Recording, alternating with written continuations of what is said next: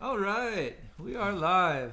I'm Nikki T, your host. This is DF Dubs, and I'm here with our special guest, Connor J. Stinson. Doctor.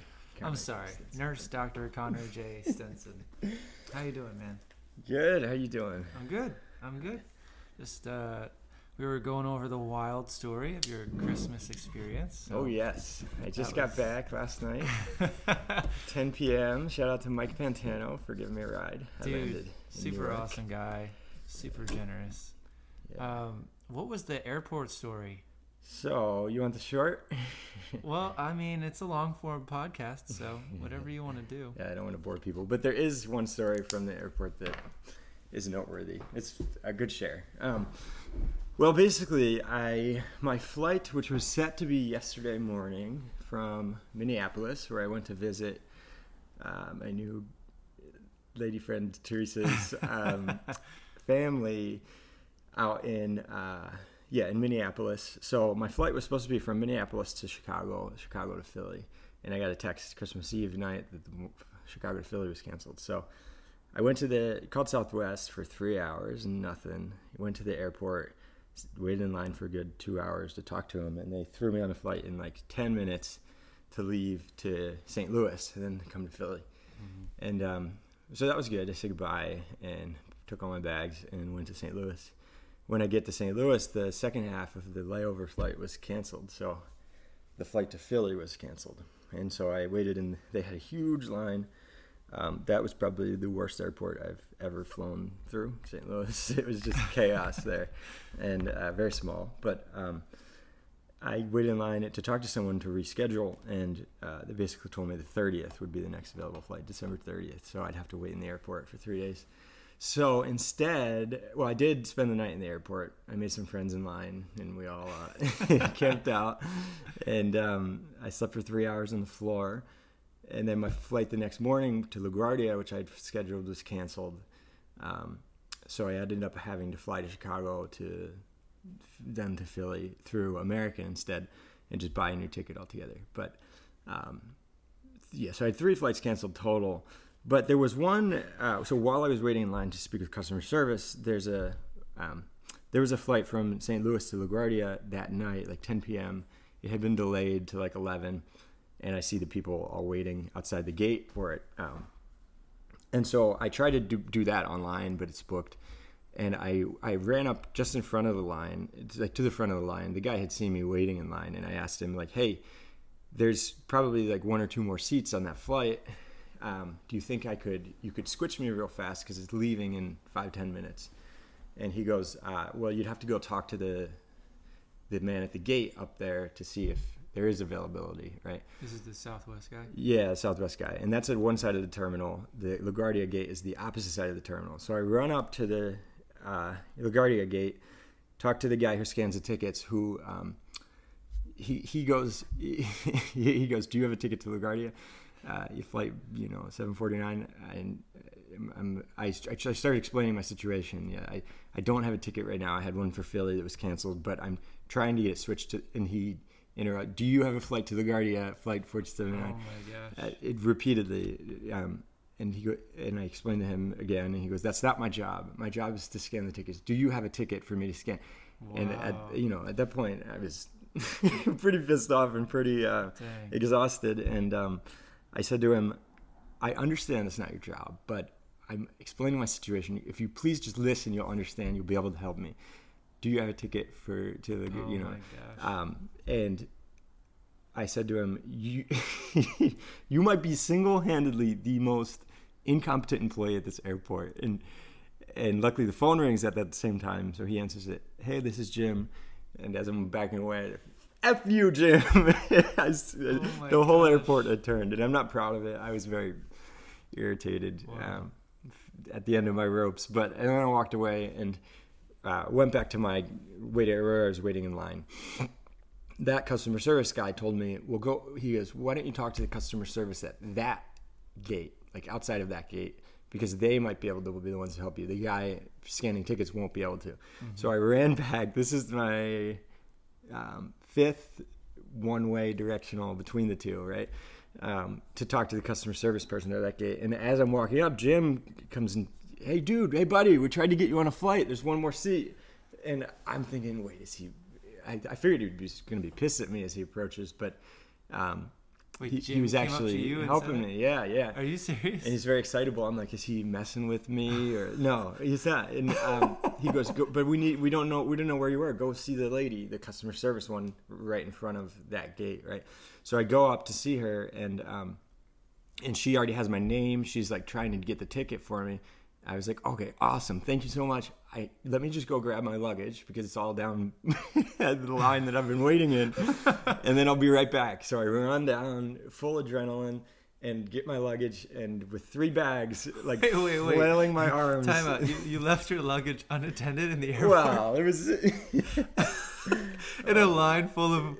full of my friends, mind you, at that point. They're watching me. You're watching my luggage. Oh, my, was the the voice going over the speaker? Please do not leave luggage unattended. and that didn't signal anything. Nobody called you out. or You didn't have any dogs chasing you down the hallway. Well, that voice, along with uh, final call for flight to LaGuardia, St. Louis to LaGuardia, gate You say something. Say something. So, uh, no joke, as I'm running back with my luggage, like arms flailing, I'm asking, please help me. Could you help me carry my luggage? And people are like, I'm sorry, I'm taking of my no, family. At no point did anyone, the guy who left his luggage in line, running with his arms flailing through the airport, at no point did anyone think to report you to the authorities. this is phenomenal. the same man who screamed at the, uh, you know, customer service rep. Yeah, he verbally assaulted the flight personnel. Okay, buddy, listen. Oh my gosh. I don't think I've already, ever seen anything closer to a motive in an airport.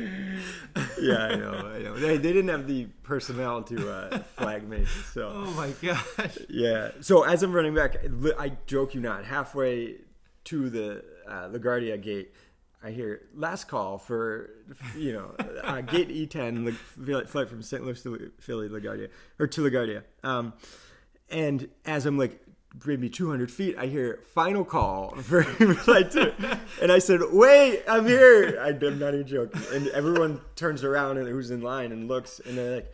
One, you know, one lady starts to, "Woo! Come on, you got this!" And the other people start, "Yeah!" Like cheering her on. Um, nobody helped me carry my bags; they just watched. But Poor baby. and so I show up to Jim's little scanner booth, and I just drop my stuff, and I was felt like I was gonna vomit. I was dripping sweat. I was exhausted, and yeah, no, and and then Probably I, looks like a crazy person.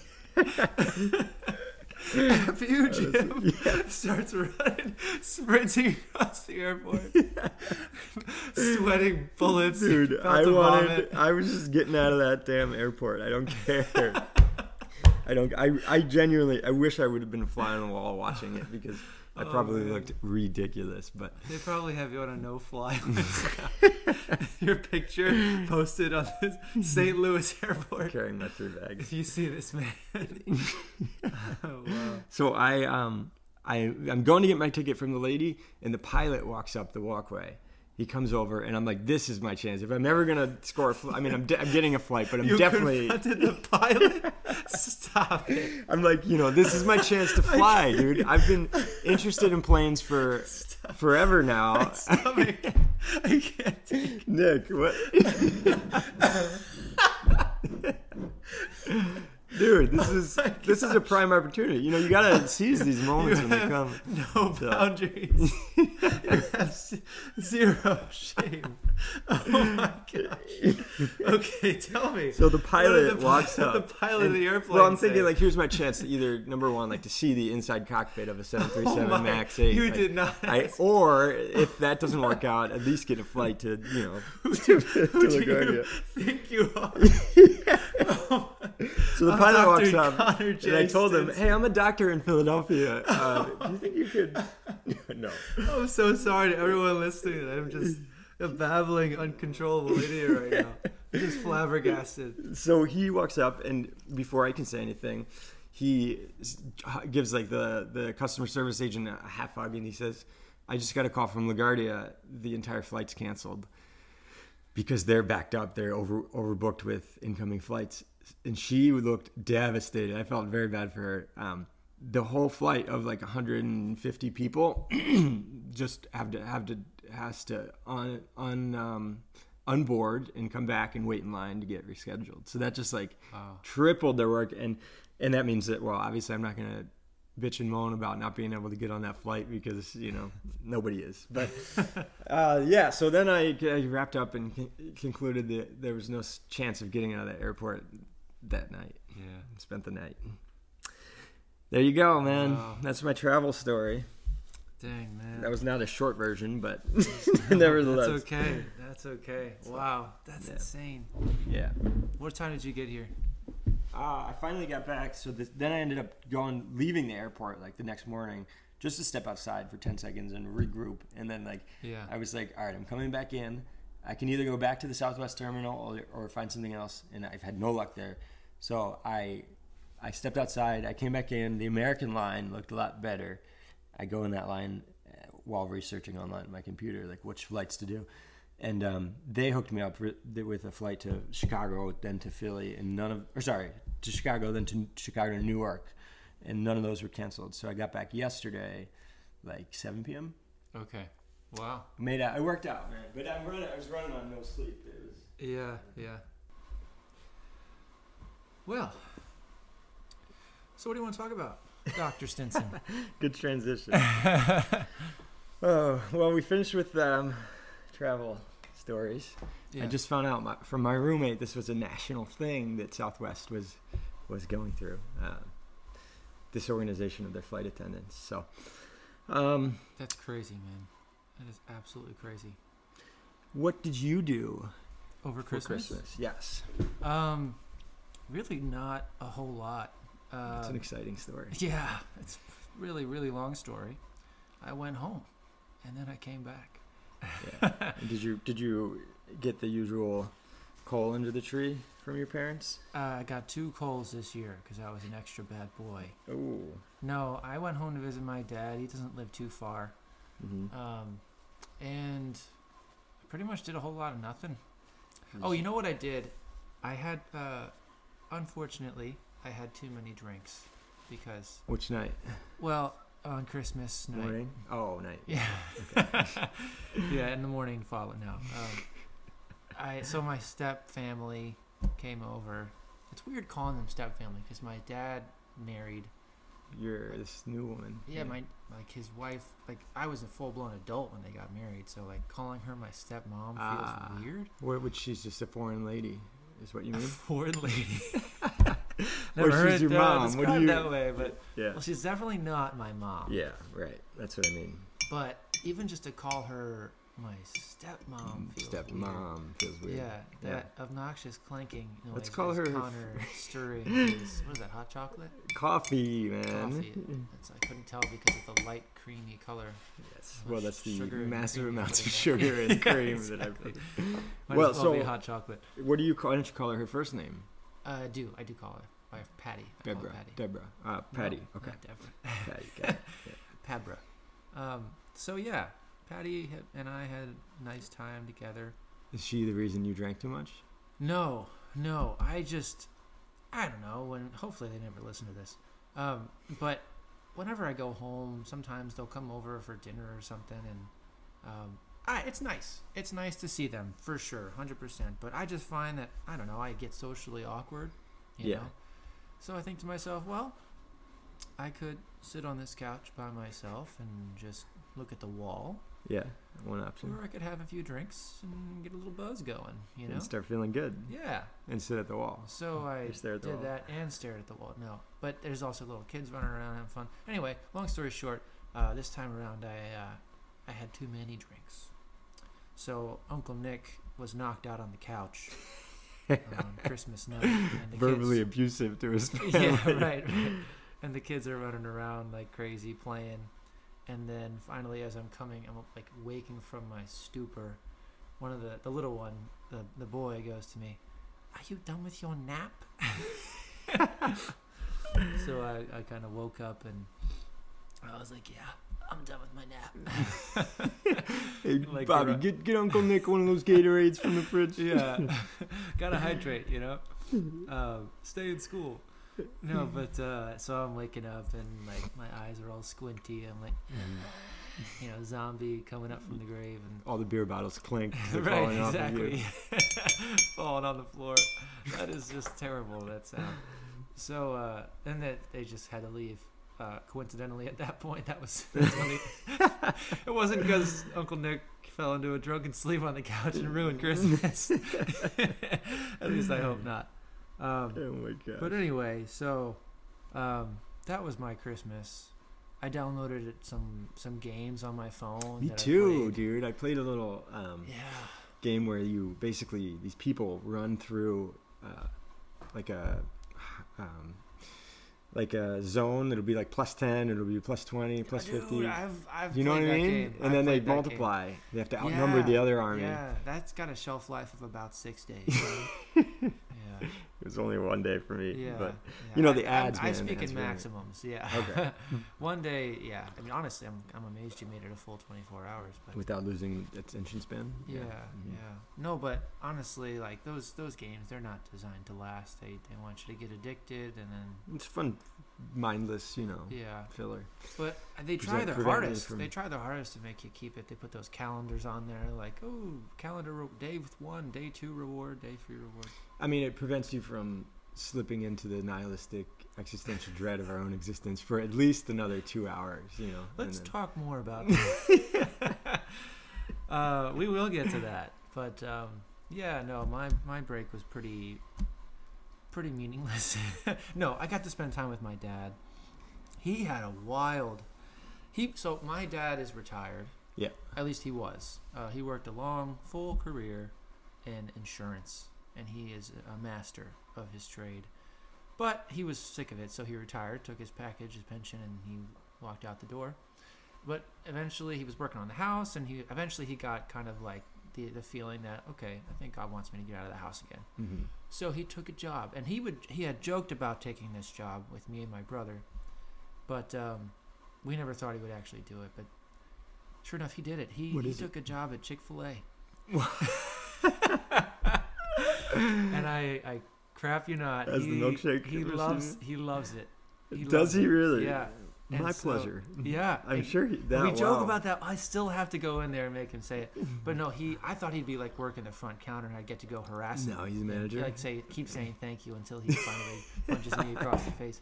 No, he's a big dude too, so he could he could Yeah. beat the crap out of anybody he desires. He's athletic too. Yeah, yeah, big dude, but um, nicest guy in the world. But anyway, so uh, he's working at My Pleasure, and he's but he's a prepper, so he works prep in the in the back in the Okay. kitchen. Okay. And uh, anyway, his first few months working there were just rough because this one guy that he works with was just really unkind, Huh. um, and just would make his life pretty much like a living hell. He's probably half your dad's age. Um, Is he an older not, guy? not quite half, but um, I would say, yeah, maybe like in his 30s or 40s. yeah. But um, It's a. It's a saying. yeah, yeah. Got it. So, what would he do to your dad? That's Well, he would just make these like nasty side comments, like "slow as crap," or like, and then eventually it boiled to the thing where he tried to fight my dad. What? Yeah, crazy the? man. Let's go outside. yeah, Take care of this. he was like, "You want like to, yeah, exactly." So what on earth, dude? Your dad would jack this kid, up. this guy he up. would destroy this dude. Did anyway, he? Did he do it? no, no, Ah. but thankfully he got the guy got reported and finally he got fired. Um, That's he got fired. Your Yeah. dad got him fired. no, no, no, but the guy got. oh, the guy got fired. That's what I mean. Yeah, yeah, the guy, not my dad. That's the guy. awesome. No, your dad got him. No, it was Yeah. it was. I don't know if I would say my dad got him fired. The guy got himself fired, you know. But I, I, this guy was just not very kind, um, and so he had some stuff going on, obviously. So you know, I have to pray for him. But anyway, um, so now that the job is better, going better for my dad, uh, which is great. Uh, but now he's got an issue with the other worker who who was with him. Some girl, she's college aged. She's probably like twenty, and uh, apparently she is just really very slow. yeah. Um, Cognitively slow. well, I don't know about that, but she, I, he says that he's doing seventy five percent of the work. Wow. Yeah, I like so, and he is a very hardworking guy. I hard working. imagine. I mean, Yeah. he busts his butt no matter what Yeah. he does. Yeah. I, I said, Dad, I think if I was in there with you, I'd probably be on the chopping block. and he was like, Well, you know, he didn't deny it. he didn't deny No, it. because he just works. I Uh. said, Dad, it would be hard to keep up with you. You could have a machine in there. You'd be thinking this machine's slow. But he's he reinforced his point with evidence, and he said, No, she does some things that really, it's pretty bad. Really? You know, yeah. Oh and, man. and after hearing his story, I can corroborate the claim that yes, she is in fact uh, quite slow. So, um, and apparently she's not been so nice to him as of late either. So uh, that led me to wonder if my dad was doing things that were, you know, eliciting unkind behavior. Yeah, right. But he the seemed denominator. to, you know. yeah, because he said he talked to the manager and he said to the guy, "You're gonna think it's me," you know. but after hearing my dad's story, Side of it, yeah. sounds like no, No, nah. I think that they just have some, yeah, you know, less the, uh, the quality hardworking. of the workers is Yeah. perhaps not as high as it and dude, be. that's a thing. I feel like uh, maybe I sound like an old curmudgeon here, but Mhm. um, people don't have they don't you know so like r- regardless of your labor find meaning in it. You know like to find uh, purpose in your work is a great accomplishment. Yeah, and to work diligently at it regardless of its prestige you don't have to be a lawyer to be good at your job. If you take on a lowly position of say a chick-fil-a worker or like a gas station employee to be good at your job is a noble thing. Yeah, it's a virtue i would say because it helps other people. Like think about it. When you go so incompetency is where i'm getting at. I think employees these days i find are so incompetent. Every- just across the board you go to starbucks to get your coffee and like they screw it up or they're not listening when you talk so therefore they mess it up right? Um, they're not being diligent paying attention just doing their job the right way. What do you attribute that to? that's a good question. Uh, i don't know i don't know Do you think it's a function of like a generational gap where people in the, the newer generations are just not as well formed? No, I don't think so. I think we're that's too far. Um, I think that it's a lack of passion. You know, when you have passion for something, you're much more uh, diligent with it. You care more about it, and you want to do it, right? So, like when you're passionate about something in a project, everybody knows they've gotten caught on an interesting project, and they just like they they read all about it, they learn all about it, they think it through. That's what we need, like critical thinkers, right? But you're not always going to be passionate about what you do what your your assignments are, but um, you should treat it the same way regardless. You know. Yeah. So I think that the workers don't have passion because probably they don't see the meaning in their work as, especially as like lower or like part-time jobs, lower prestiged part-time jobs. Um, they don't see how it's meaningful or impactful to other people, but it is, you know. And we're in this moral fabric of interconnective, an interconnectedness where every action we take has irreparable uh, effects on another human being in one way or another. So that customer service rep at Southwest has a large effect on my me getting to my 7 p.m. shift on time, which I did not. But you know, like so, Yeah. we all affect one another, Yeah. and you you can be of service to other people by taking your job seriously. Yeah, it's amazing to think how connected the fabric of reality is.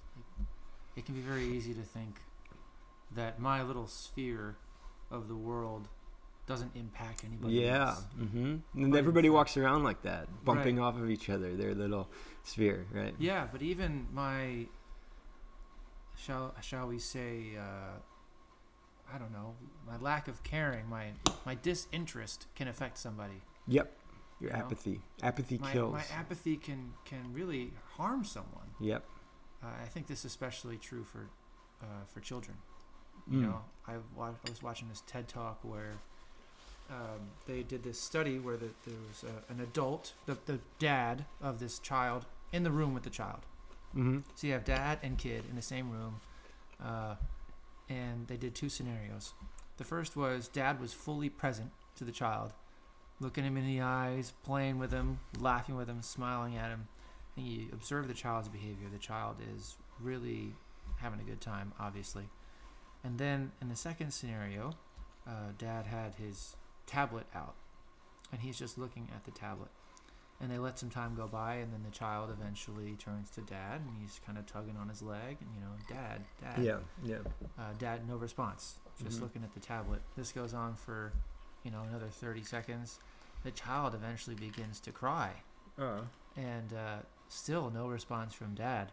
And then finally, the, the person in the TED Talk, this is a live feed they're doing. right. The person in the TED Talk says, "Okay, dad, you can play with the kid." Instantaneously, he puts Yeah. the tablet down. Instantaneously, the kid is repaired. You know, Really? yeah, picks the kid up, and the kid is happy as a clam again. All he wanted Is- was attention. Was, Yeah. was not apathy. You know. yeah. mhm. So we think that doing nothing's not going to hurt anybody, but in fact, sometimes doing nothing Is that the message he's trying the to prove? most damaging of all. Right. Yeah, it was uh, essentially being present, and then it was the the damaging effect of smartphones on the formation of young people, of children. Because they want to be known. They want to be affirmed. They want their existence to be known. I think. Exactly, and it goes both ways because uh, a lot of times parents will hand the tablet or the smartphone to, To the, the baby, to the Mhm. to the kid, and then the disconnection happens from both ends, and it is just wreaks havoc on our emotional, nervous system, Mm. everything. There's these hidden effects that we can't even comprehend, Mm-hmm. uh, but we're finally scraping the surface, trying to uh, understand. Unpack. Yeah. Yeah. But, That's uh, pretty cool. Yeah, but I, I wanted to ask you about this, is particularly because of your background. And we were talking about this. Is this the rash you wanted to ask me about? well, we'll get to that later in the uh, Okay, okay, Dark sorry. Secrets segment of the episode. no, um, so I, I recently came across this video with Ricky Gervais. Are you familiar with Ricky Gervais? mm-hmm. Uh, very popular actor, um, but he, it's pretty well known that he's atheist. Mm-hmm. And part of your story is that uh, you were raised Catholic, but there was a period of your life where you became a non-believer and you, you Mhm. were an atheist, self-proclaimed. And eventually, uh, during some point in your life, it was in college, I believe, Mm-hmm. you uh, you came to know Jesus and you became to believe. And so I just wanted to, to ask you a little about that. Um, Ricky Gervais, one of the things he said, it was a conversation that he was having with a girl, and and she's she was kind of pressing him on his atheistic beliefs. She was like, "So you don't believe in God?" He goes, "No." She's like, "So you think there's nothing after this?" He's like, "That's right." Mm. And so she goes, then why don't you just end it right now?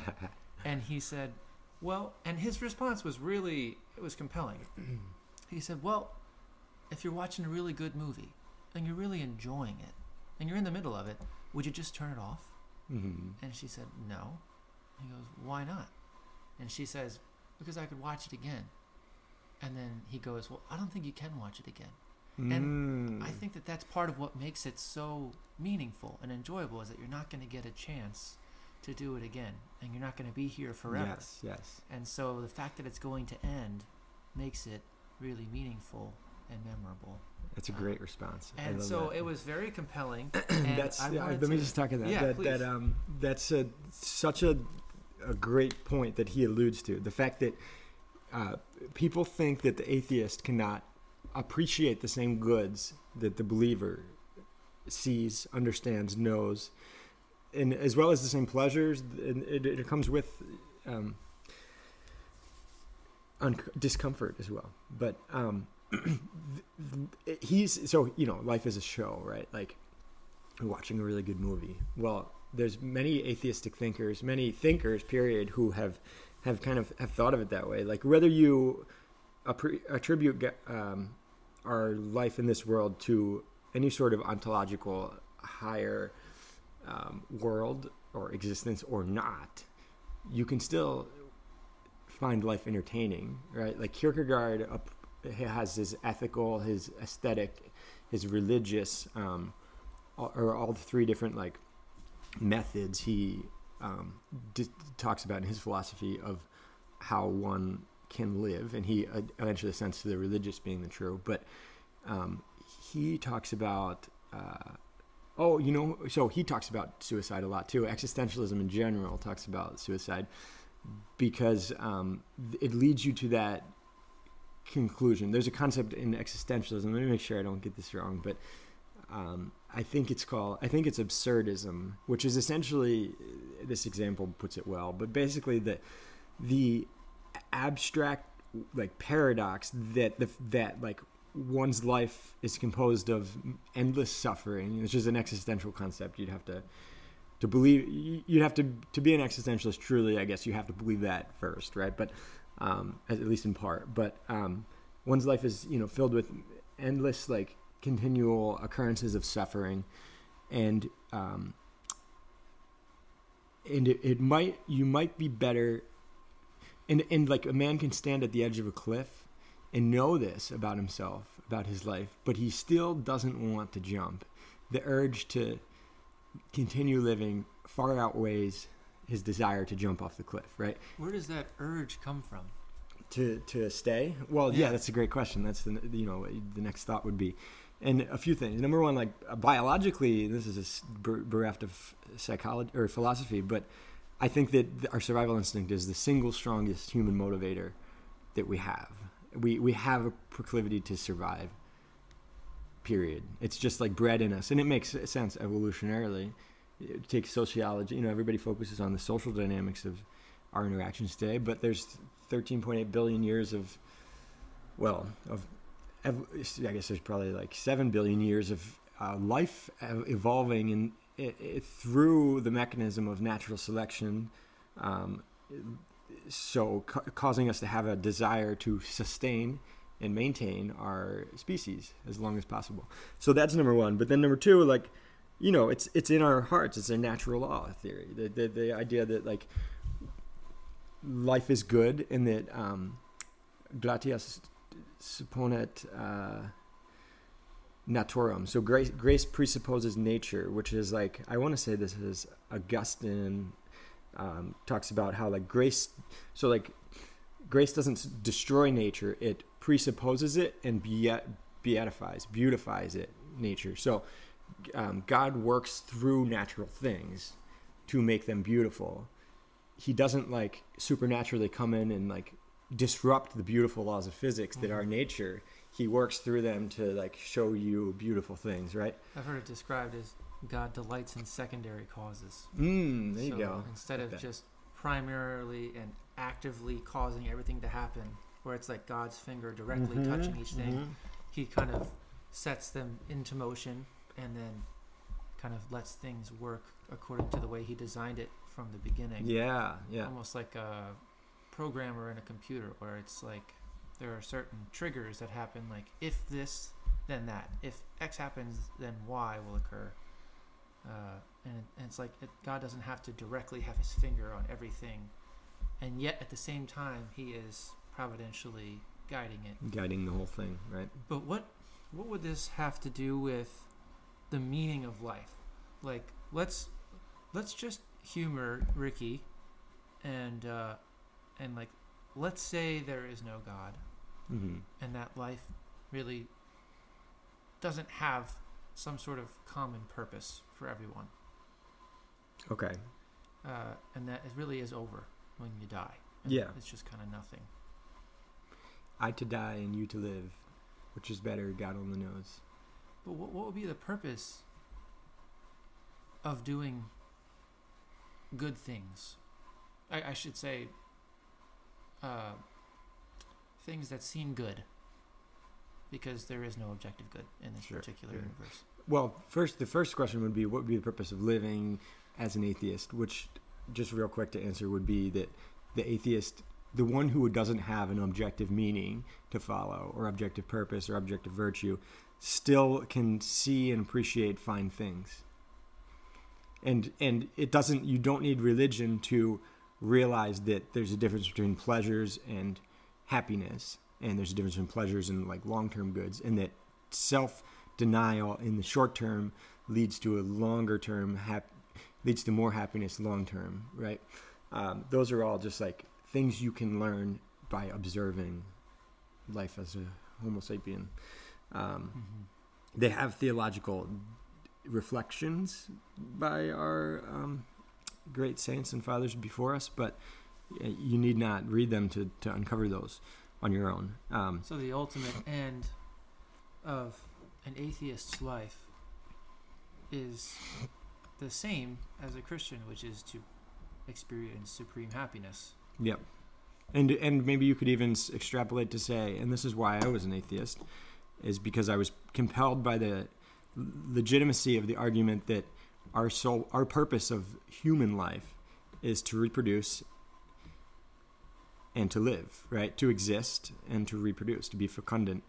Um, because the only thing that we pass on when we die, given that there's been billions, trillions of individuals, whether it's humans or non humans, that have lived in this universe, Sure. the only thing that we pass on is our gene pool, right? And so you bake the biggest family you can and it passes on. That's your contribution to the world. Hopefully, it is good. Well, if I may, even if you were to fail Mhm. at that, there is no transgression because there's no punishment for Sure. anything. There's no punishment nor reward. the universe is not alive. You know, it's just a collection of particles of dust which heat up and cool down, and some of which are sentient and have consciousness. But ultimately, no one's going to punish you for failing to reproduce. No. And you're, But even would- if they wanted to, like, you're dead already, and that's it. It's over. That's right. And there's no punishment. But you're, and you need not have a punishment, but your contribution to the world continuing. Well, s could you? But not, it just you shouldn't care because you're not a part of it. But could you even call that a purpose then? Like, could you say, "Oh, Maybe my not. purpose is to reproduce," because there's no punishment for it, there's no reward for it. The purpose while alive, right? Yeah, sure, sure. But you don't need to have a transcendent, transcendental pur- punishment or reward or purpose even to find purpose in this present life, do you? Why would you? well, I think the idea is, where does my purpose come from? Am I fabricating it for myself, or Mhm. was it was some did someone greater than me give me a purpose yeah, that I am called to fulfill, such that if I fail to fulfill it, there's there are consequences. Well, Albert, Albert Camus says that he gives the myth of Sisyphus. He has a book where Sisyphus is the Greek god who's punished by Hades to um, push this massive sphere boulder up a hill. And when he gets to the top of the hill, um, Zeus, sorry, Zeus pushes the the boulder back down, and he's supposed to do it again. And Albert Camus uses this example, the the story of Sisyphus, as a the modern man. He finds meaning in his work he, he thinks he has meaning in his work. He thinks it's contributing to an end, but it's it's really just contributing to like the convenience of the propagation of humans, or the convenience of human life, right? Like wow. w- from some aspect, and like gen- even though you might be contributing good to society, that society is pointless and going nowhere. So there's it's it's useless work, right? It's like meaningless work, and we all find meaning in it. So we cre- so what you're this is exactly what you're saying. He's proposing that we create this own meaning for ourselves Right. by giving by coming up with open positions for a job to do this that the other task like it's all you know and at the end of the day maybe that maybe that's true but but he argues that it's important he argues that like man can do two things i believe once he acknowledges that the world is meaningless as meaningless the world's meaninglessness sorry um, he says number one suicide is an appropriate response to it um, because there's no point in living. You recognize there's no You're just prolonging the inevitable. exactly. And it's like why live in a world that has suffering and that Mhm. is of no purpose. So you can commit suicide, which he says is the greatest sin of them all because it's man's failure to even take interest in existence. Mhm.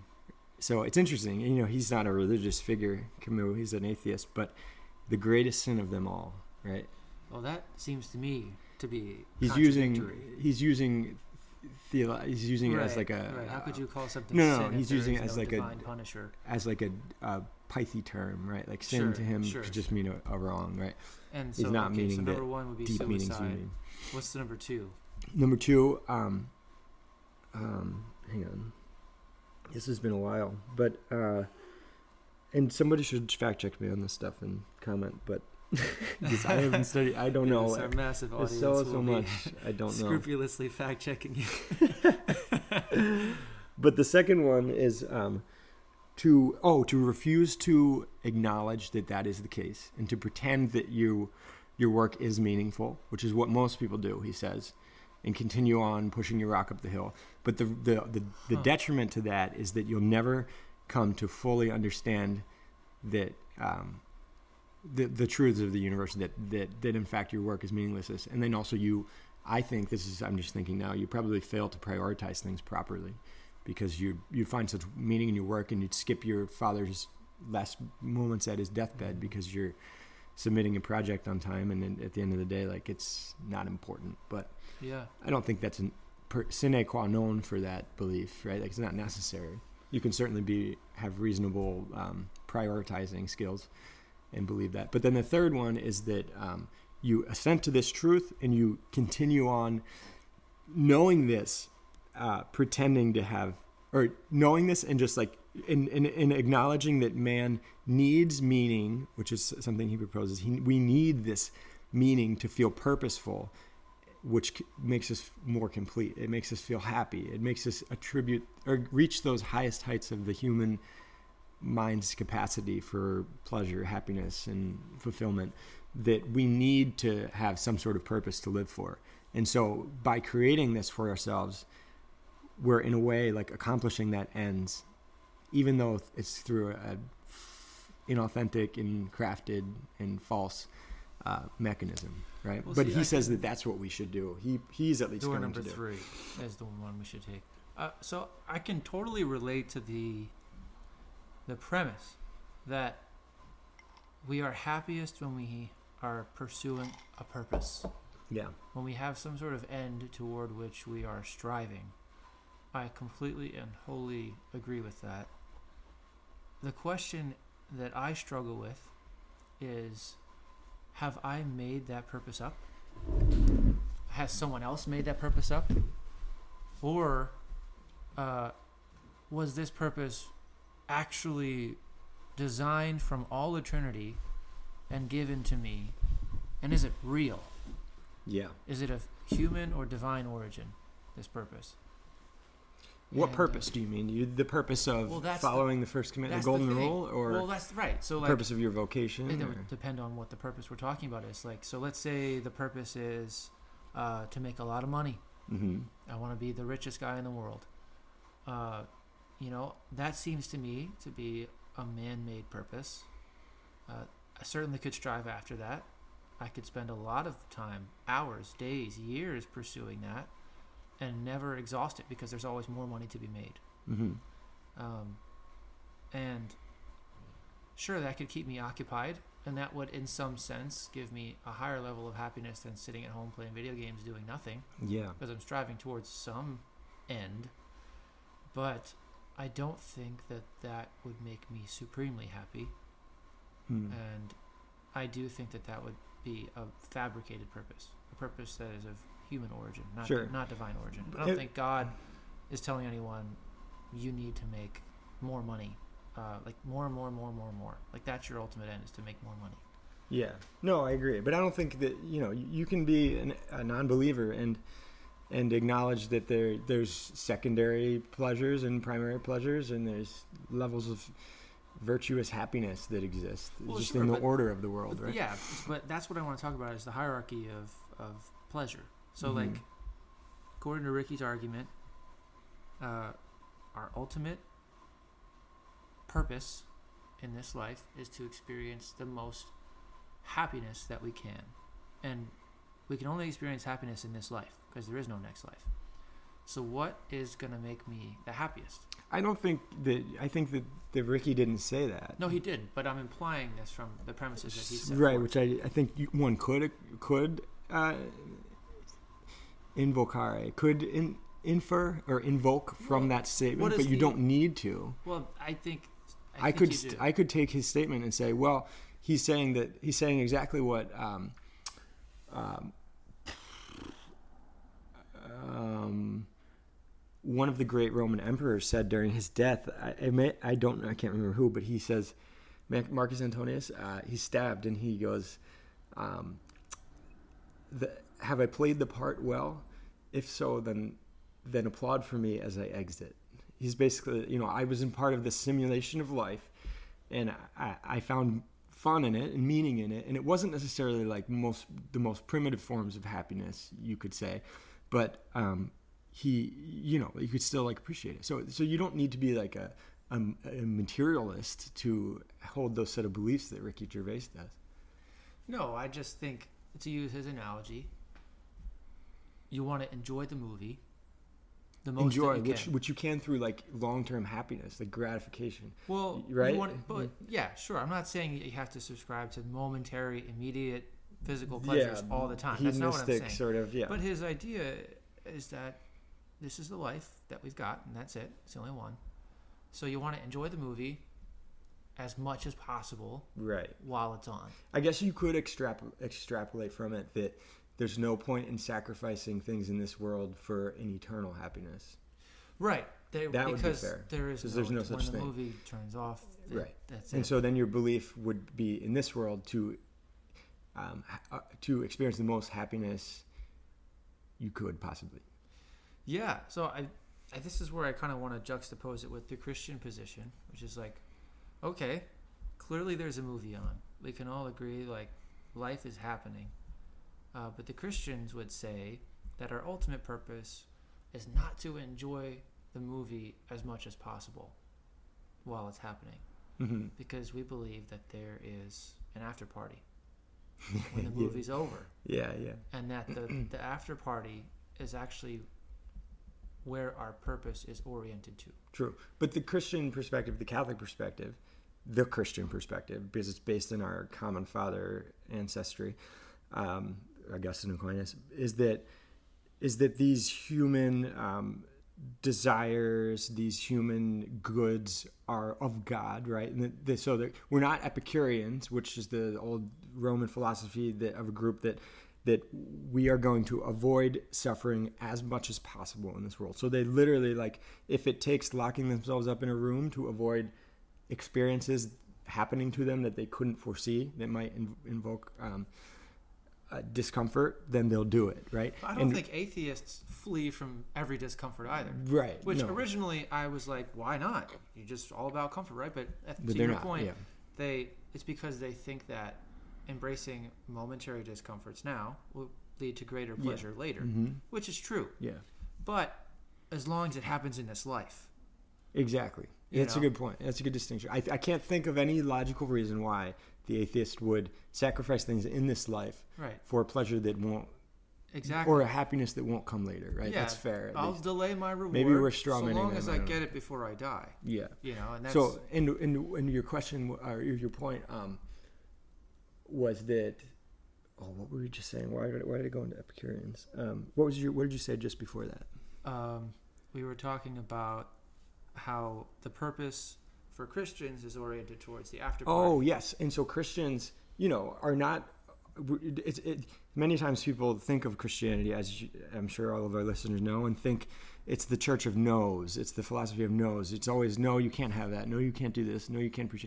And of course, it's not right. It's it's it's not yet. Is actually is maybe the church of because it's saying we want you to appreciate these human desires in the right setting, right? Like we want you to experience what intimacy of sex feels like in the proper setting of emotional closeness and interconnectivity of a married of a ma- marriage in the Eucharist, right? Sure. Like That's to example. union and, and as one. But to, to bring it back to the analogy, I think the the false image of Christianity that you're trying to like essentially debunk Yeah. is like God is not some cop that busts into Right. the movie Mhm. and says You can't do that. you can't enjoy this movie. You and know, he certainly doesn't intervene to stop it. You know. Right, and if yeah, so like, essentially, I think the idea here is that Christians are allowed to enjoy the movie. They're they're they're actually called to enjoy the movie. Yes, it's a it's not even right. to. Exactly, it's Yeah. not even just like they're allowed. Like God Mhm. wants us Yes. to enjoy the movie, Mm-hmm. but He doesn't want that to be our sole end. Right. He doesn't want you to forget about him. Right, exactly. Or the more important He's like, don't forget. We got an after party, but also help other people to enjoy the movie. And so, like, the Christians are the ones going around saying, "Hey, you want some popcorn? You won't believe what I experienced over here. Right? Yeah, you know, you got those things like, "Can I get you a drink? You want to put your feet up here? Take my spot. It's Mhm. really comfortable. Mm. You know, like, And oh, you this know- has a better view of the screen. Why don't you sit here? I'll take the other one. Exactly. And we're not walking around telling people about our faith and about Jesus because uh, we want other people to do it. What do I benefit from that man going to church? Absolutely nothing. It doesn't help me. Want, I mean, my religion's bigger, but th- th- that's not like long term. It's not going to benefit you. You want people to share it because it's so good. Because you get so. Why do we share things with people? Why do we share a movie we saw on Friday night with someone? Because you got a lot of pleasure from it, and you got a lot of happiness from it, and goodness, and you want someone else to get those things too, right? Right. That's like the sole purpose of evangelization. One sinner telling another sinner where to find bread, right? Yeah. I think Bishop Barron says. Um, and I love in, in Peter Kreeft's book, uh, Jesus Meets Socrates, which is basically, he tells a story of when um, Jesus comes back into Socrates' time, which was before he existed. And he's Socrates shows him around the town. And they're both in like more of like a 1960s setting. Um, but G- Jesus, ta Socrates goes, "Hey, you wouldn't believe it, but there's like a church for people who worship you." And J- Jesus, you know, like let's go check them out. I want you to see what they look like. And Jesus, okay, and he, you know, he's like Jesus is like a hip like person person, right? and he goes in and and Jesus goes, "What are these people doing? Why are they all sitting, you know, on their knees in front of like a uh, this this item up front in the in the in the on the pew on the on the um altar and Socrates goes, Well, they're worshiping you. And he goes, These people, they're worshiping you as, like Socrates says, as the, God himself, right? And Jesus goes, These people can't possibly believe believe me and believe my teachings and believe the things I said. If they did, they would be falling on their knees, kissing the ground like I would think, you know, like I came, you know, I came to them, gave myself to them, and they like haphazardly stand, stand, sit, kneel, and hardly believe. And and he goes, if if they truly believed, why would they all look the same? Why would they all think the same, act the same? As like people who didn't believe you. Mean? No, if these believers truly believed what I told them, why would they all in the church look the same? Why would they all think the same? Why would they all be acting the same way? I don't understand, you know, is basically more or less what he says in the book. And Socrates, oh, sorry, Peter Kreeft trying to deliver, not to be confused with, um, he's trying to deliver the point that uh, that to be a Christian is to be radically different, to be radically yourself, to be unapologetically your most authentic, truest, best, the best version of yourself, as Matthew Kelly says. But um, I heard. Sorry, I'll stop ranting. But um, there's this story, this kind of joke that, um, or this little like um, analog that a man goes up to a news broadcaster who's about to start filming, and he's standing in front of the camera, and he, I think it might actually be a true story. Um, Father Mike Schmitz shares it, and he hands him a. The man hands him a Bible and says, "Here, I want you to have this." To the news broadcaster, and he goes, "Thank you very much. I appreciate that." And he goes, "I'm not religious myself," because he starts to guess. I just talked to him. I'm not religious myself, but I appreciate that you gave this to me. And he goes and gives it to one of his helpers. And and the lady filming, the cameraman or the camera lady says, uh, "Aren't you aren't you aren't you offended? Aren't you like angry about that or annoyed by that? You're in the middle of filming." And he goes, "How can I be angry about this man giving me a Bible if he truly believes that what he has to offer is real?" as in eternal life, right? Like a, a, a, an existence, eternal happiness, something beyond this world. Mm-hmm. How much must he hate me not to share that with me? Yeah. And I love that. We are we are holding back. We are not loving people to the fullest if we can't share the gospel, the good news, right, Yeah. with them. One of the things Father Mahoney said during one of his homilies just kind of wrecked me. He shared this quote by I forget who it was, but the guy said, "Catholics are they're all too comfortable going to heaven by themselves." Hmm. Who said that, Father Mahoney? Father Mahoney was quoting somebody else yeah. In, in his homily, That's funny. and I just thought to myself, "Wow, that is so true." Yep. Like that is one thing that Protestant Christians do very well is they evangelize. They're so and good they at it, share yeah. and they, they Mhm. really fulfill that missionary mandate that Jesus gives right Yeah. before he ascends To into love heaven. your brother. And to go and make disciples of all nations. Uh, and so like Catholics, myself included, are so often just very complacent and we don't have any sense of urgency in sharing the gospel and and really recognizing that like this is it and if if people don't receive this, that's it. Yep. And when the movie turns off, there's no after party for and, them. and that's what Je- Jesus wants more than anything from him. What's the, the verse that he says, Blessed are you, Father in heaven, for I have not come down from this to this world to do my own will, but the will of him who sent me. This is the will of him who sent me. It's like premise A, premise B, right? Yeah. Um, Yeah. that I shall gather up these of yours and raise them on the last day, that I shall leave not the last one of them, or something like that. The He doesn't want anybody different. to be left out. He wants to gather all of us up, a group, right? Like a, not not an individual person. He doesn't want to save Nick and then save Connor. He wants to save Nick and Connor and the rest of the world, and get, and raise us on the on the last day. That we shall be saved on the last day. right. whatever He that wants- means. He wants everyone in the after party. Mm-hmm. He doesn't want anybody to be left out. All, all invited. Yeah. Bring bring fr- you know.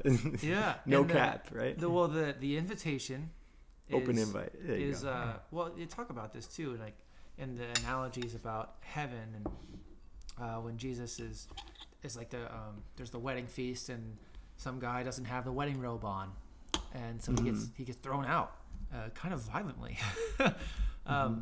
and the analogy there is that the guy was not uh, didn't have his baptismal robes on Wasn't yeah. he wasn't baptized Mhm. and, and more specifically meaning he, he never professed belief Mm. and like he never Oh, and he'll be thrown out, cast out. right and so like it's not because jesus is some dictatorial tyrant who Mhm. just wants everybody to profess belief so that he can control them but rather because it is it is an indication of selflessness Mm-hmm. for an individual to profess christ because to profess christ is not simply to say the words and have them leave your lips but it is every fiber of my being every bone in my body Mm-hmm.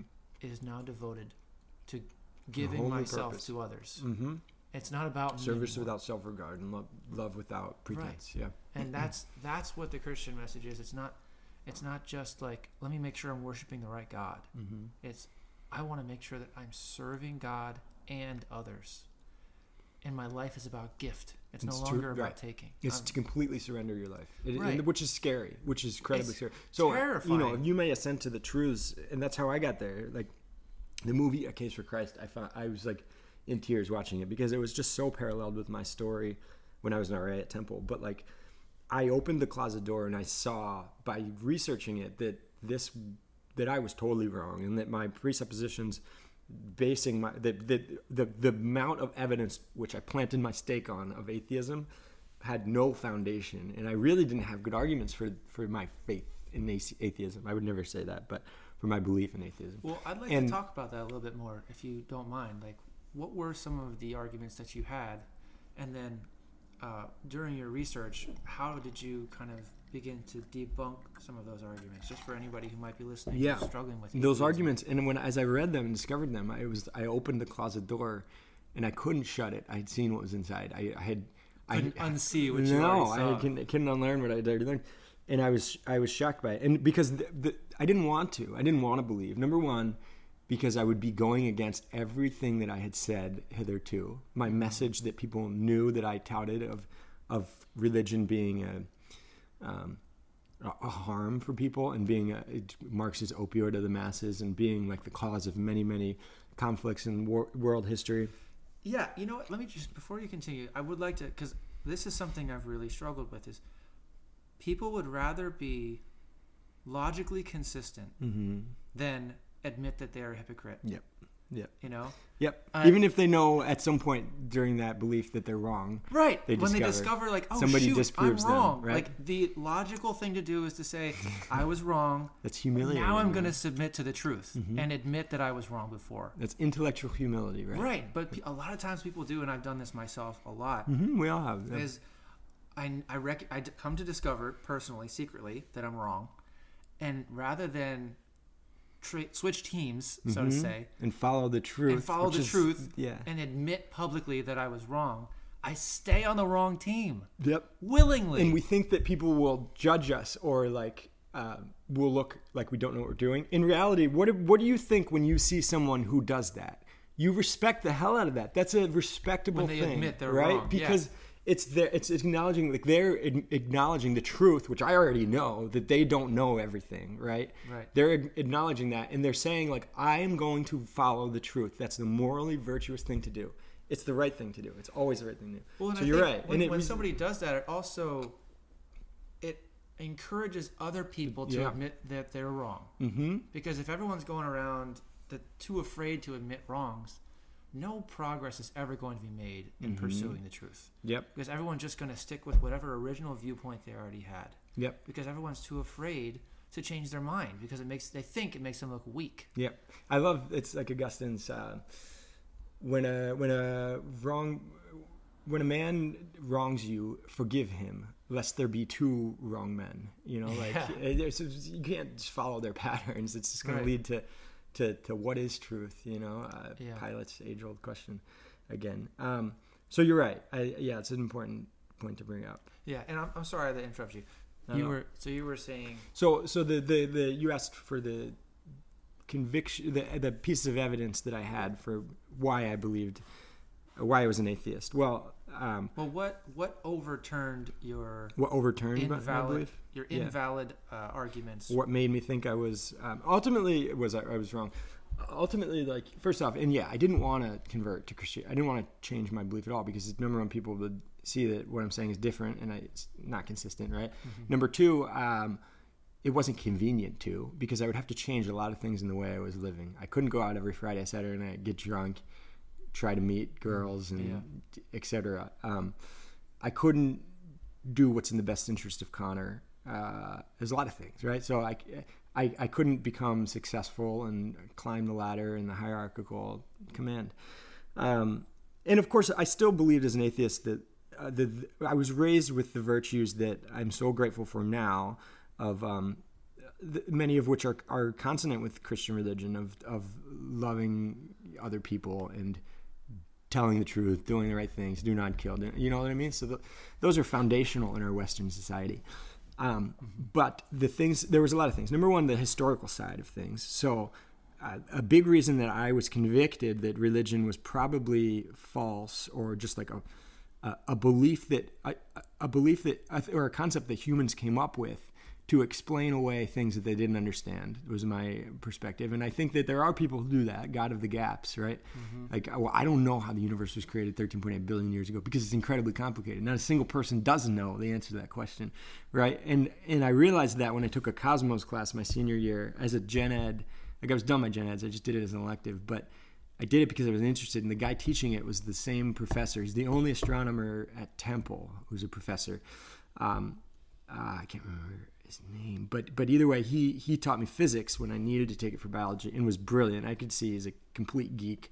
Um, so I knew he would love to teach it and be really good, and I ate it up. I read so much more of the textbooks than I I needed to, but. Uh, you know, and I wasn't really trying for the grade at that point. The tests were uh, whatever, but um, I loved it. And the last, the last lecture, so it's fascinating. The beauty, the f- perfection, the form, the order, and the like carefulness with which the universe was created. I remember there's a book, um, "The New Proofs for the Existence of God" by Father um, Spitzer, Robert Spitzer, and he talks about the like the numbers. Like there's, it's like a ten to the twenty third. Um, 230,000th exponential like uh, th- that one over that is the probability of the constant constants of the universe matching up so that it doesn't either uh, continuously expand into rapidly into like uh, nothingness or fall in and collapse on itself. The like that's the likelihood of our universe having the two constants that it does to stay perfectly like balanced. You know like the basically long story short the probability of it it actually coming to existence and staying the way it is is infinitesimally small right? Like way way too small for just random chance or for the universe to spontaneously appear out of nowhere. How does something come from nothing? It was a question i really didn't think about deeply think about. You know you ask all the right questions and all the uh, you ask for proofs of all along the way in biology back to the dawn of man but but then when it comes to the big question you people fall short Why is there something rather than nothing, right? And so I had gone. What I was exploring was I, two things. Number one, and I think first focus was the existence of the world. Where did it come from? And and and I figured up until that point, studying biology, because there's answers for so many things that I now understand why they're the way they are. I understand why animals, certain mammals have a tail, why we have vertebrae, whatnot, um, are, um, you know, just why the human human being has four limbs and our feet are made for walking, like why we're bipedal. Oh, It makes a lot of evolutionary sense when we run out of pr- prey in the trees and we have to come down to chase after, um, you know, running animals. Um, and so I was like, science has the answers to all these questions that I had wondered before. It almost assuredly has the answer to the question of does God exist or why does the universe exist? I just don't, I just don't know it yet. So, and I didn't really, I mean, researching it, you can't like Google that question. Do you know what I mean? It's not something you'll find on Google. People think that like you can find anything on the internet, and that's true, maybe, but you don't. You have to know where to find it, and it might take you about 4,800 hours to find the right resource. Yeah, which source right? do you trust? Which source do you trust? How do you even get to the? There's not going to be one source that has all the answers. It has parts and pieces. It's dispersed. I The- hardly get to the bottom of the first page of Google yeah, when I search. no, and you It's you know boring. nobody looks past the first page on Google results. It's, Yeah. it's so you can't Google that question, right? So, but this Cosmos class, the last class, the last lecture of the whole semester was uh, the Big Bang, and he talked about what happened in the Big Bang, the how it developed and unfolded, and then um, in the white noise, and it was it was pretty complex, and then what came before the Big Bang, and we really he he op- openly said like scientists don't know because as a scientist you can only observe the system that you're a part of, which is from the Big Bang onward. So you can't study something that's before time, the limiting dimension, right? It's all conjecture. it's conjecture and and and science needs that basis in philosophy like tell me using biology chemistry physics what what is biology? Or how does it relate to meaning and truth? Well you can't with science because it's a description of the terrain. It's not a map. Or it is a map sorry. It's not it doesn't tell you any meaning. It doesn't tell you where you want to go. Yeah. it tells you what you're observing. Anyway, so I left that class saying, "Holy crap!" Like he, he literally opened didn't say this, but I, I concluded from the lecture that the scientist has the same standing on the same ladder of evidence for the existence of the world as the theologian as the priest who committed his life to that as the believer of the colloquial believer who believes because they saw a, dove fly by and it's symbolic of their grandmother or like Right. or they experienced god personally in their life well through coincidences that i would consider coincidences Sure, or sure. whatever and the, and the, the, the, the neither team really had a strong foundation to plant their stake in their mount and so and i realized uh, ultimately this is a question that you come to know. It's a question that you'll never know the answer to because it, it, by definition you can't know the answer to it. it's faith right? It, Which question? the question of does god exist? Hmm. We can believe with we can believe based on the evidence we gather. And i think like every scientist doesn't ever know 100% that the premise they hold is true.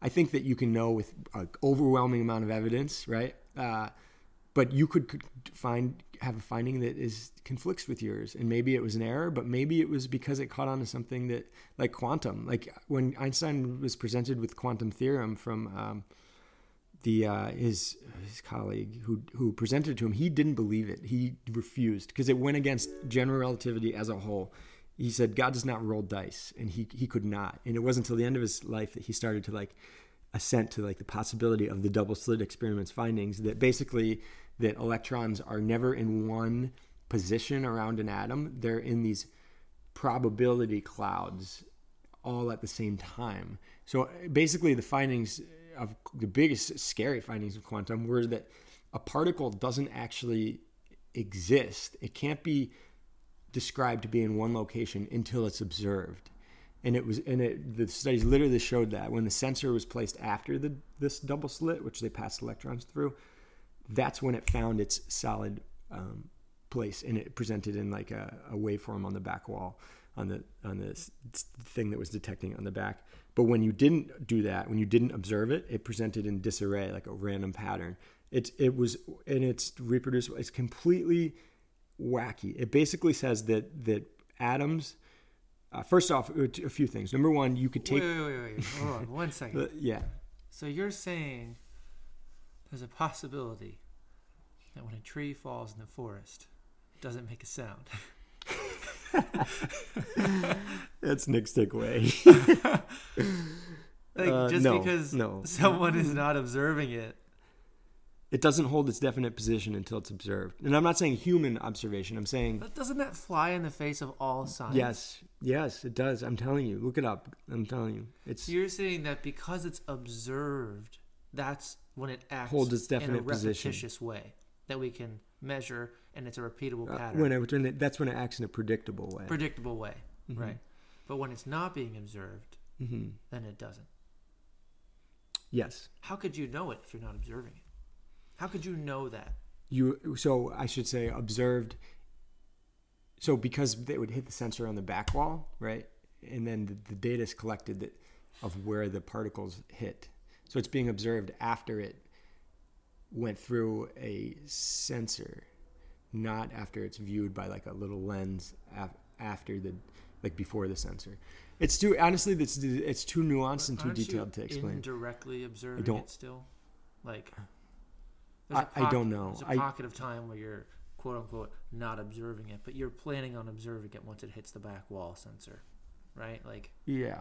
so, like but I, believe me, like this is an incredibly complicated experiment, and I'm sure they've yeah, hashed out all the details. it's almost yeah. The conclusions of it were, and it also the the conclusion of it is that if you take from one single atom, a carbon atom, you take one electron, it's all uh, you know, it's, uh, it's always either spinning positive or negative direction. That's like we learn in general chemistry. yeah, And if you take it and separate it from the atom and move the atom to California, and you take another atom or another electron that's circulating around that atom, the nucleus, and check its spin, okay, so it's positively spinning.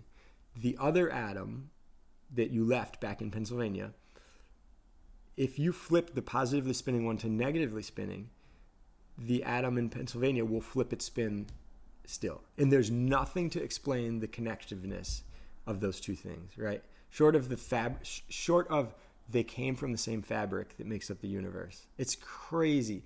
Like the spin will change. Well, how would they possibly know the magnetism of one another? There's no like magnetic field between the two, you know?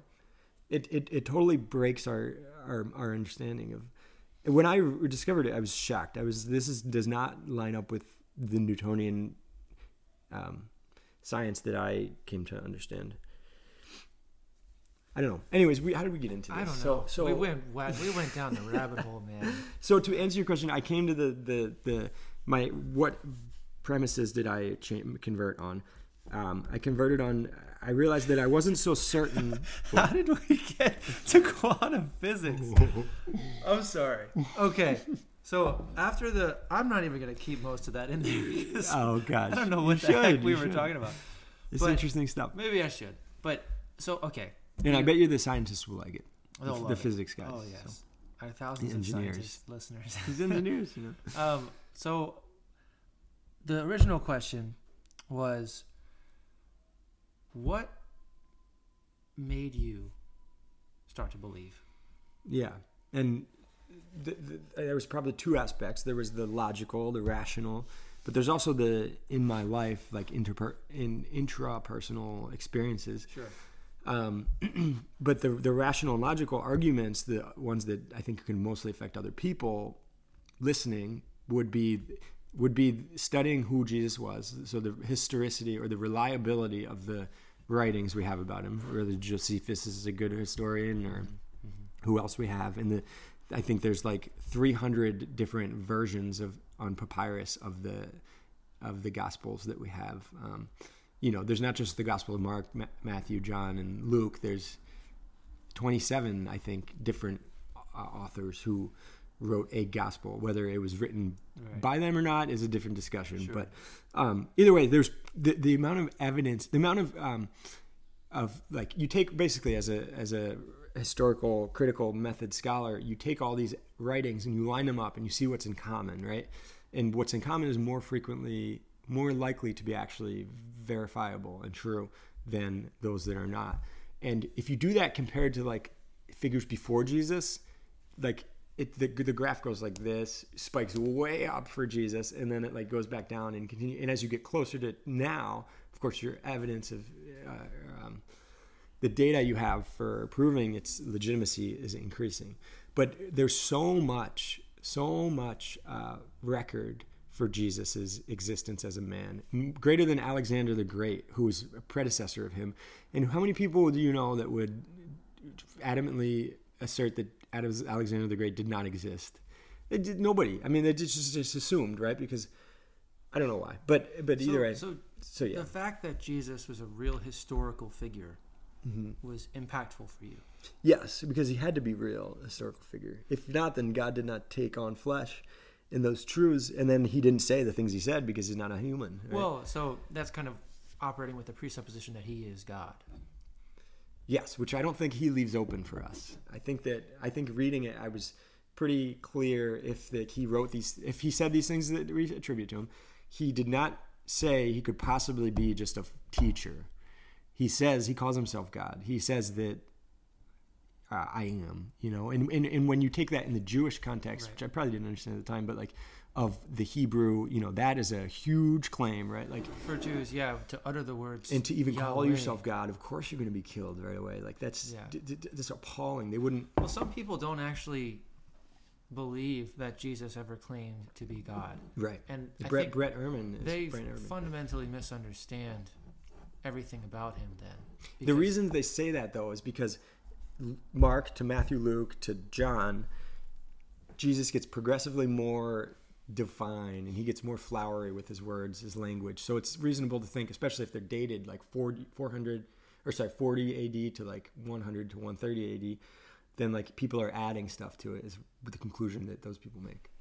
Yeah, I don't know if I would necessarily agree with that, but what I will say is that uh, it doesn't make any sense that Jesus was killed if he never claimed to be God. Agreed. Yeah. Would you get killed for being a? Well, I mean, Socrates was killed for corrupting the youth. Yeah, but like the Jews literally say in the Gospels that he is a man who has made himself God. Like, Yeah. When, and they're they're saying that like as their justification for requesting the death sentence for Jesus. Mm-hmm. And so and they go to Pilate, who's a Roman official. They would never do that. They don't want to rely on the Romans to dictate their sentencing, right? They want to take care of it themselves, the high priest. They don't want to rely on the Romans, period. But they go to them, which is like a pretty humiliating thing and submissive thing to do right. in that time and place to um, punish him, right? Yeah, and and while Jesus never comes out and just says like, "I am God," like that's that's not his literary style. You I am the Father Even when people ask him point blank questions about things, he always, or I should say, in- often answers in a very In allegories, yeah. yeah, very allegorical way. He kind of answers by not circumventing the question. He tells them a story. He yeah, he's he doesn't he doesn't like answering But directly. I, like that. why do you think that is? I have my. That's a really good question. Why, why is Jesus cryptic in the way that he? Mhm. I think it's typically because he finds issue in the reason the person is asking. you know, he knows like, their hearts, right? right? Why are you asking that? You know, I could answer plainly, but I'm going to actually answer the question that you really are asking. Yep, the sub, the thing that's behind your consciousness. Right. What's in your heart That's that great. nobody That's else totally sees, true. nobody else hears. You know, a good example of that is the um, they br- the the people bring in a woman who committed adultery, and they say, "Well, good preacher." They put him in a bind, and he's between a rock and a hard place. Parabolically, they say, "Good teacher, this woman has committed adultery. Do you shall we follow Jewish law and stone her to death, or knowing that Jesus is a big softy, has mercy, right? Um, he won't want to do that, or do you propose something different?" And he, I love what he does. He sits down and writes in the sand. He's thinking, right? Yeah. He turns the question on them. He he questions their motive for bringing her to him. Is it to trick him, or is it because they genuinely care? He said, "Which one? Which one of you? Which one among you, uh, whoever have sinned, be the first to throw a stone?" Which is in Jewish law, like the the ruling was that if you um, if you thought someone was guilty of a crime and you were very convicted that's true you can throw the first stone and then they the rest of the people stone her and, or him that person and kill them and if it comes out later that you were wrong that they were innocent you are to get stoned The first as a person who threw the sentence. Yes. So Wow. you're you're you're putting your own life at stake by being right. So he's and nobody wanted to do it because Yeah. none of them were convicted enough to Right. know. But he turns it on them. Are you, are any of you comfortable enough saying that she's guilty to give up your life for it?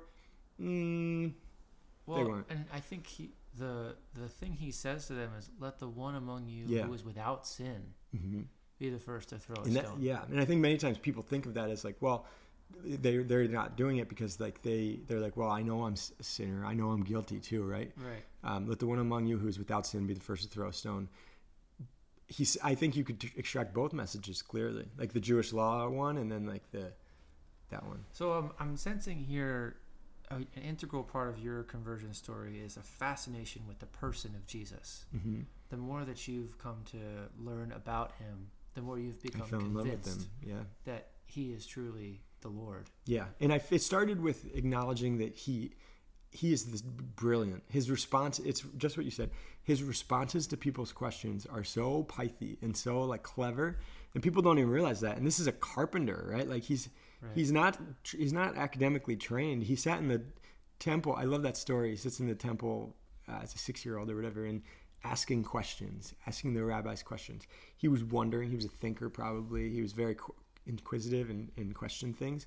He was probably a truth seeker, right? Well, now I yeah I, I think now we're really coming to the crux of the issue. Before we were kind of talking about the can we know the existence of God, and yeah, you can go with a philosophical deep dive down the rabbit hole of like talking about um, the creation of the universe and trying to do these uh, philosophical arguments for why God existed based on observing the order in the universe or looking at The scientific watchmaker things. argument. Yeah, Yeah, like and, and that, that's a deep dive. You could go that route, but I think you can really cut through all of that sure. by looking at the person of Jesus and saying, Was he who he said he was? right. And I don't know if you ever Is heard of the uh, the, The trilemma? uh, liar, lunatic, yeah, Lord. Yeah, yeah. Lewis's trilemma. Yeah. Yeah. that I think for me is one of the most compelling uh, arguments that I've found. Um, and so You want to do go over it real quick? Yeah, this is we can we can close out with this, but Okay. Um, so obviously, we're we're operating under the presupposition that Jesus did in fact claim to be God. Mhm. So that's that's kind of the foundation of this whole trilemma here, um, and we can treat that another time. But the the presupposition here is that yes, that is what Jesus meant when he said, "Yahweh, I am." Mhm. Um, and so, uh, is he a liar? What do you think? Was he lying? Yeah, Ed Lewis says um, he he he seemed. Oh, if he's a liar, then he says, "D- "Does this man strike you as as the, the characteristics of a, of a type of person who would be a liar? He did nothing but sacrifice. He did nothing but love his brothers. He doesn't exhibit the characteristics of a liar because he's not. He'd be a pathological liar. This is a big lie to make, right? Yeah. Um, he doesn't. He, he's not in it for anything for himself. Ultimately, his end is to be killed gruesomely and tortured.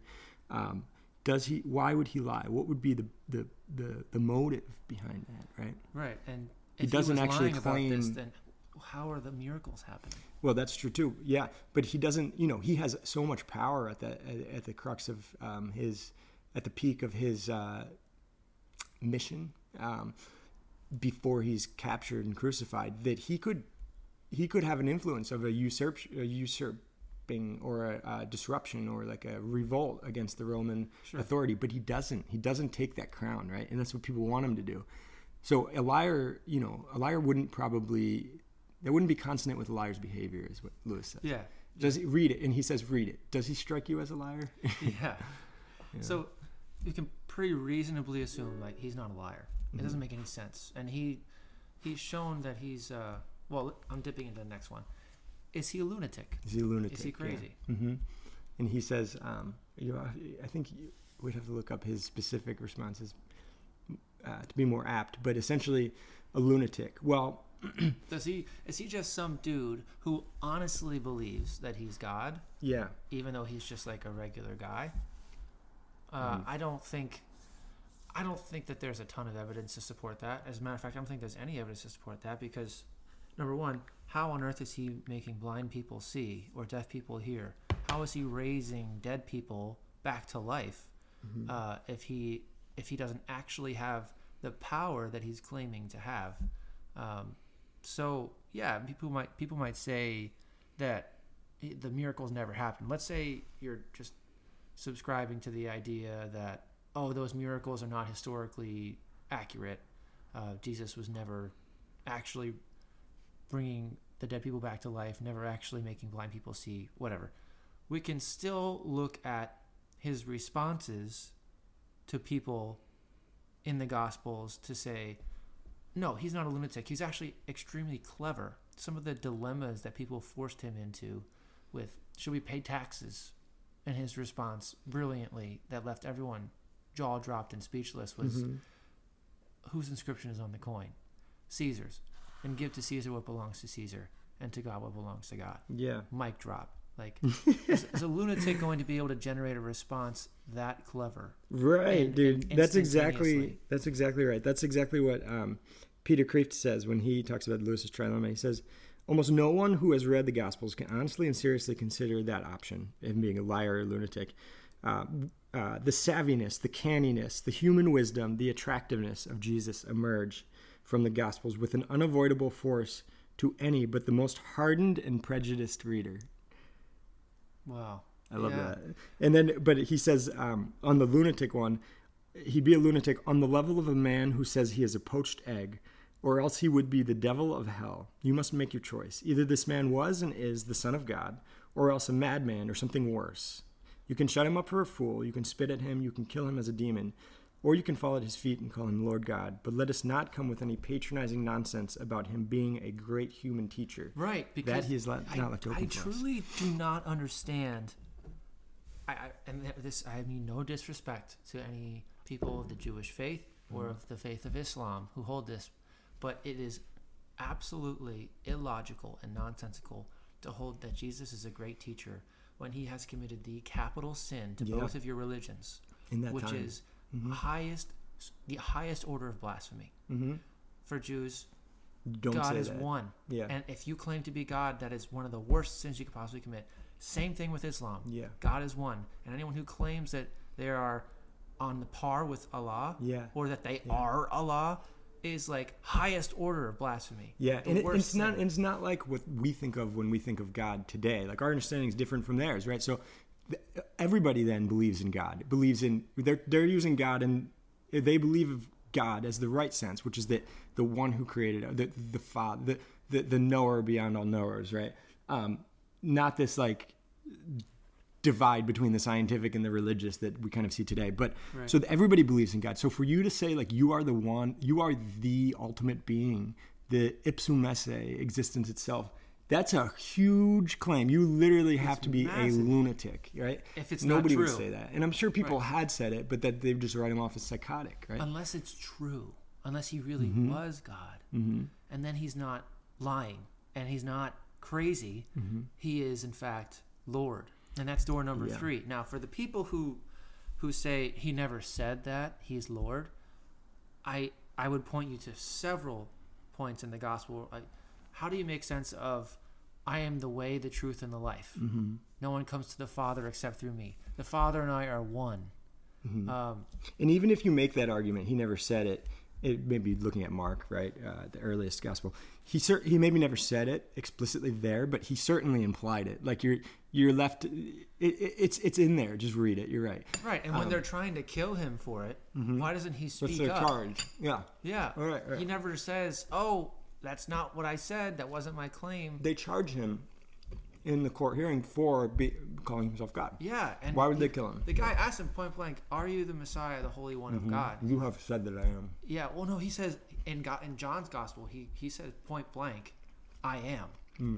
and that's that's the latest Gospel. So if, if you're going to make the argument that it got flowerier and flowerier, and he's backing away from that, No, no, flower as in more divine. Oh, okay. Yeah, okay. Yeah. yeah. Well, that that holds up then, yeah. because in John's that John's gospel highlights the divinity of Jesus more than any other. That's what the, that's what I mean. yeah.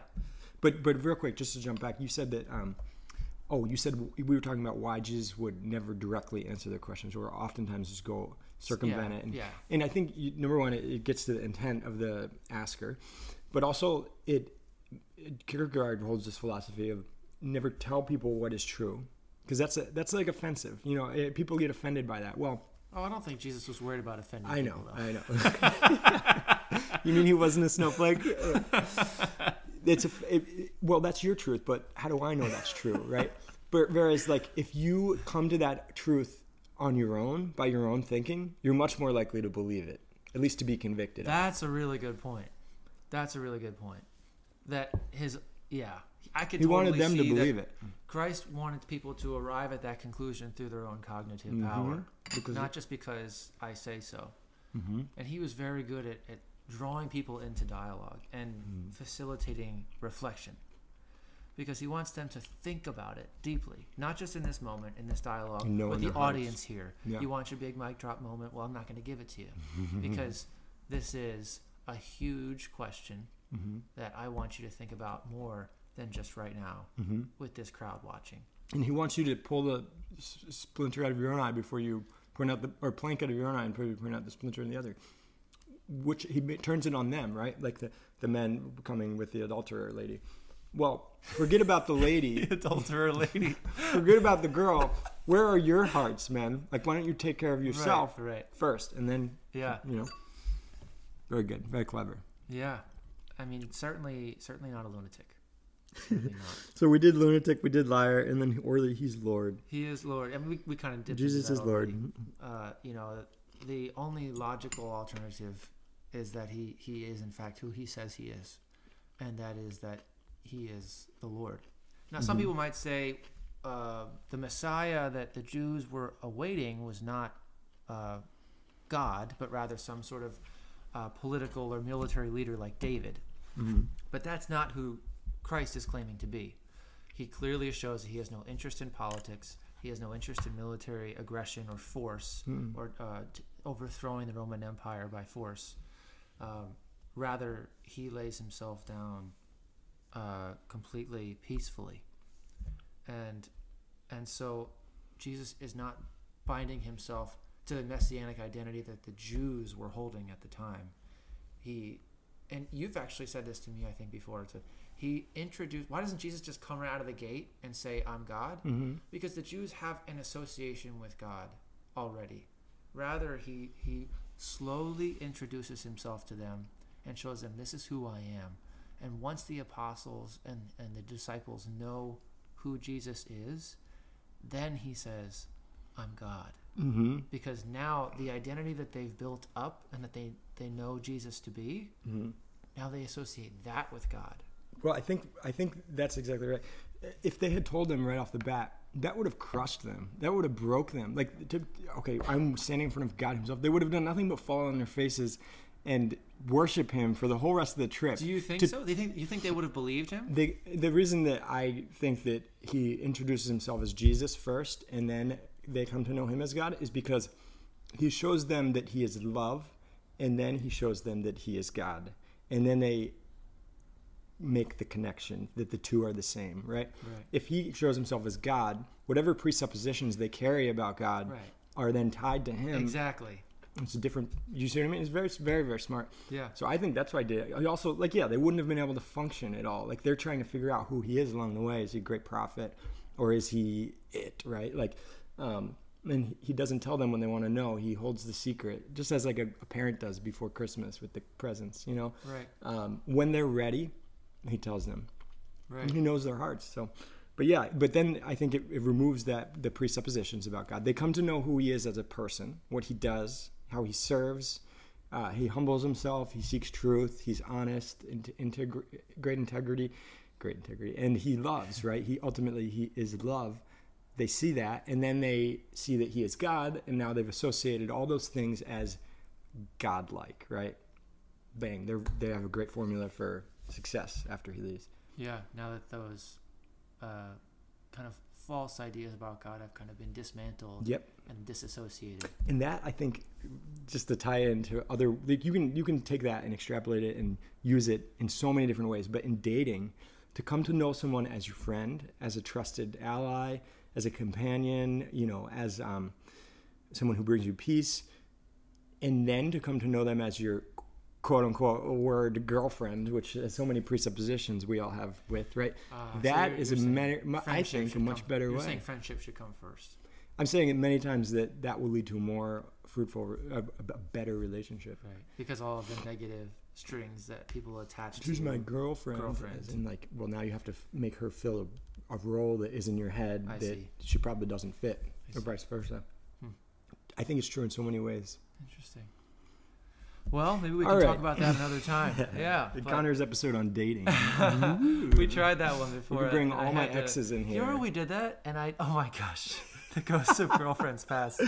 Yeah, no, I hear uh, their story, We their did, we did. Do you remember that? That was the very first episode ever of DFWs. We Yeah. had a room full of people in IHH, It was a huge hit. and we had an engaged couple right there, and the microphone didn't hear jack crap. Nope, nothing. Uh, I, it was a good one too. it I was- thought it was we had people. We had an audience to laugh. Remember? Yeah, it was a live audience. That that was the whole idea was to have a live audience for each episode, and then people would they laughed at our bad jokes. yeah, yeah, so many, so many bad jokes. But um, anyway, yeah, we'll have to do another one. Dude, thank you so much for coming on the show. Yeah, it's great to be out to the studio, man. I love what you did with my the little my traveling studio. I take my little microphone with me, and the audio is just five percent lighting. five percent better than last time. Yeah, the, my new microphone. Anyway, guys, um, literally in the middle of this episode, we paused it, and I created an email so that I could tell you Mm. to uh, send us things that you want us to talk about. It is DF Dubs after all.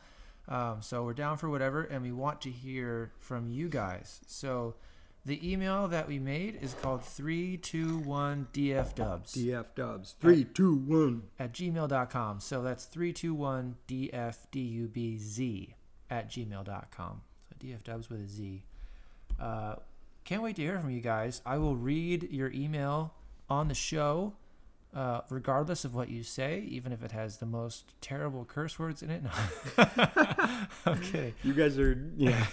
no correction. Don't please. take that as a challenge. I'm no. Um, but yeah, so I'll give you a shout out, and uh, maybe we'll even start to uh, get a little Patreon going or something if this uh, becomes a hit and gets big enough. So, um, yeah. Oh wait, wait, wait! Is this going to become like a Joe Rogan length podcast where it goes three to four hours with I, each I hope not. interlocutor? 'cause, No? You know, my back hurts from having to lean in.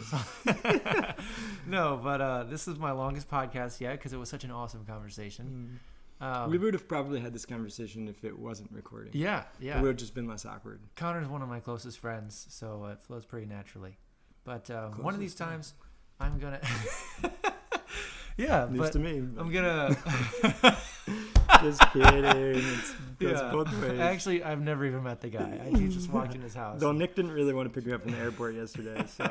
You know, But I would have. You would have. You know, I would have. Good friend. I said I would, but I said it I would just be. don't want to. It would be better if Mike Fantana, who actually lives in Jersey, an hour away. yeah, Yeah. No. Uh, so, but you, I committed before I even knew You're Mike. right. You did. You yeah, did. before I even knew Mike said Yeah. yes. So. And you- You're a good guy. You drop anything for me. I know. you would. I, I would come get you. But um, yeah. So so next time we'll have some random guest. I don't know. Who do you want to have on? Email us three two one Father DF Mahoney. Mm. Ooh, Father Mahoney would be a great. Or one. what about DeLacy or Archbishop Chip, um, yeah, Perez? His niece lives right two houses down from here. could be a good one. I don't know. Wait, what? Yeah, Archbishop Perez's niece lives is my next door neighbor. Don't say the address because she lives as of right now, people only know that we're in Philly. Yeah, but they don't know Yeah, where. don't so know. that's probably for the best. but um, they could probably track. maybe I should get like somebody Elon. who's like not Catholic on, or not even Elon Christian. Musk. because I don't want people to think that this is just a religious podcast. You should. You should get a, a, a, a thinker who's like a philosopher who's atheist. Yeah, yeah. Matouche might get, but if, mm, hmm. Well, I don't that's, know. yeah. I don't want Pat people. Laird? I don't want people to think that this is just an echo chamber where it's just about. Free thought is free speech is protected. Free thought is encouraged. Yeah, we are DF Dubs, so we're not just here to talk about uh, what I think, but I also want to know what other people think too, and I'm, I'm keeping an open mind because I don't want to be that hypocritical person who All truth just never God's truth. admits that they're wrong. So I want to. If I'm wrong, I There want is so much we don't know. I was thinking that during our talk, like, there is a ton. gosh, I just forget so much. But like, we just, you know, we think we know the whole picture. We don't. We, um, for now, we see him in part, and then we shall see face to face. There is Yeah. more that we don't know than that we do. Yeah. Like, Have you seen that pie chart where it's like um, sh- it's, it says shit that we do know, and it's 0.1 percent, and then it says one percent, which is shit that we know that we don't know, and then the 99 percent is shit that we don't know that we don't know. Yeah, things we don't even know that we don't know. Yeah. We'll Dark, that. dark note. matter and dark energy. no, that would be in the 1%. It's, yeah, true. Yeah. All right, guys. Well, if you made it to this point in the podcast, uh, kudos to you. I don't know Yeah. how or why you you. stayed this long, but thank you. And uh, hopefully we can hear from you next It time. must be very lonely. Yeah, pat on the back. pat on the back.